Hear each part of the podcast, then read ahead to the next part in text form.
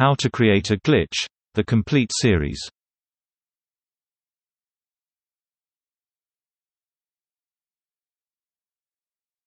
Chapter 9 Causality and Conclusions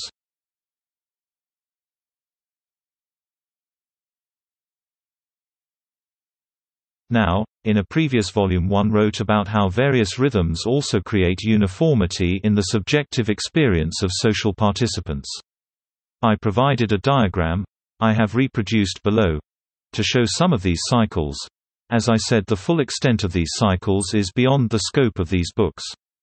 What I neglected to explain is how these cycles interact with the various plates described in the first diagram in this volume. So, I will do so here. To return to the basics, a gateway is created whenever two people experience the substance of reality the same way. It is created in relation to a common object or idea. There are a number of ways that these cycles create gateways. First of all, each of these cycles alters one's orientation in space relative to another person. For example, Two people on opposite sides of the globe will experience a distinct rotational orientation relative to the surface of the Earth or any object on it and hence, the Sun. This rotational orientation will give them a slightly rotated experience of reality. For example, just as the Coriolis force produces distinct orientations to the flow of air and water on opposing sides of the globe, so too will it produce a slightly rotated experience of certain things. This means that the nature of the gateway relative to these experiences is local as opposed to global. Second of all, the rotation of the Earth provides the presence or absence of sunlight at particular locations and creates the orderly movement of time or the appearance of it. This creates local patterns in the habits and routines of social actors, which again, gives preference to local as opposed to global trends. The lesson we learn from these thoughts is that the rhythms or patterns of nature localize gateway formation or give precedence to local over global streams of experience. But they also produce trends because of the distinct manner by which these trends flow through the milieu of the Earth.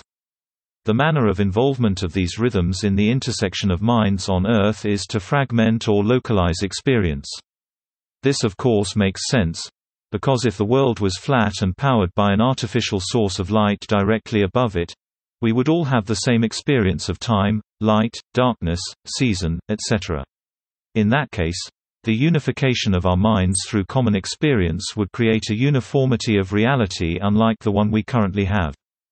More importantly, it is this localization of experience through the action of the various celestial rhythms that makes glitching possible through local action. It is dimension that gives consciousness the appearance of division, not anything intrinsic. Consciousness in a dimensionless universe would be unified. In other words, the direction of causation in the rhythms of the universe is inverted. It flows outward from global to local. The direction of causation within the rhythms or plates is inward, and globalizes experience. This dichotomy can be understood in the below diagram. Of course, it is important to note that the cycles on the right are not the physical, spatial structures of the universe itself, but rather their impact on human sociality, rhythm and habit. Now, if we go back to my writings on the nature of glitches, we see that among the experiences that glitching can produce is the retrocausal event. The question becomes, why would glitching produce such an event? If we think of the example I gave of the students in the classroom, where the teacher uses the allegory of the cup to initiate his discourse, we can see the causal order of events is not the same as the temporal order of events. So, we see that the allegory of the cup initiates the causal chain. This means that ultimately the joining of the students in the location of the classroom is caused by the allegory being understood within their minds. One is a direct consequence of the other.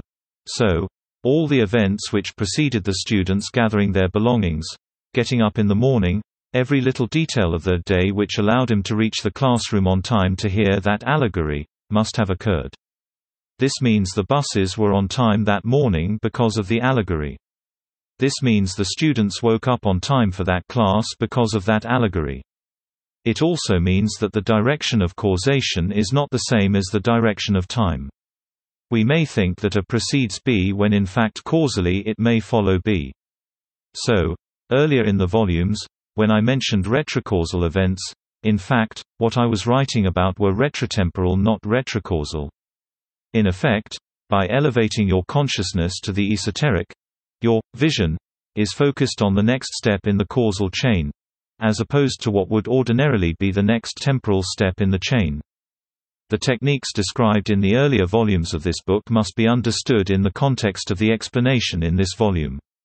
First, we know that reality can be described as an expectation field, which is conditioned by our bodily rhythms and the celestial rhythms which impact us. We know that the tension in our body is released or concentrated by the degree to which we resist an impulse. We also know that our impulses shape the outcome of what ultimately occurs. We know that a common feeling relative to some object creates a spatial intersection. And we know that an archetypal alignment produces a common feeling. Likewise, we know that a symbolic, oriented, symbol induces an archetypal alignment. And finally, we know that the esoteric objects and narratives set the whole system in motion. Now, it is interesting to note that the symbolic and the celestial have been frequently intertwined by mythology. It is also interesting to note that the esoteric is frequently associated with these narratives. And there's the rub because the reality is that the esoteric, symbolic and mythological are inextricably intertwined.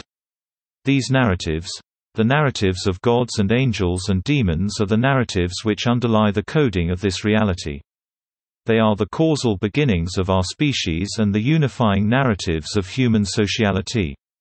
They are embedded in the DNA of our consciousness, collective history, and story. We continue to act out these stories within our societies thousands of years after their inception, repeating the same patterns time and time again. This is the ultimate truth of the simulation that our mythologies are the code underlying the code the causal impetus for human events. I am not suggesting that this is a new science, but rather that it is an old one. It is important to also note that the celestial rhythms are common locally. That is to say, they are also a local interface which unifies the rhythms of those in a particular place at a particular time. Likewise, the esoteric globalizes experience just as the celestial rhythms localize it. Think of it this way in the material plane the plane which impacts us through the celestial rhythms causation is reductive. In the plane of the mind the plane which impacts us through our bodily rhythms, causation is holistic. The strands of existence can be thus balanced by these two competing forces. Ultimately however, the relationship between these two sets of rhythms is not necessarily balanced. Most individuals live their whole lives in the bubble of a reductive reaction to the celestial rhythms. For most of us, our sleep patterns are conditioned by the stars and sun. When we eat, what we eat, even when we must use the washroom, is conditioned by the stars. But it need not necessarily be so, for each of us have a choice to dislodge these patterns from our behavior if we so choose, embracing the holistic and esoteric direction of causality. These moments, when one has stepped out of the conditioned rhythms and expectation field are moments when one can see the incursion of higher order meaning into one's life one can witness the reconditioning of one's body to a new normal. And in the bubble universe created by pure subjectivity, one realizes that distinct narratives exist in the same space with the same actors. One can understand that what one expects to be happening is oftentimes disconnected from reality and conventionality. It is the reductive nature of the celestial rhythms that gives the substance of the system its corrugated nature. But the interlocking points of the architecture are the actors themselves. We are the vertices of the matrix and roles of the lines. Stepping in and out of an archetype grants one passage into a distinct experience of reality. Our impulses are shaped reflexively by the celestial rhythms, conditioned by them, while our bodily rhythms create an array of them which extend outward from us. These impulses are, reined in, by our acting upon them. We are localized by them. In resisting them, they become separate or distinct, spreading outward from us and interacting with the communal expectation field. Through this we attain community, But it is an egoistic community, an inverted state, where our minds chafe at their interactions with others.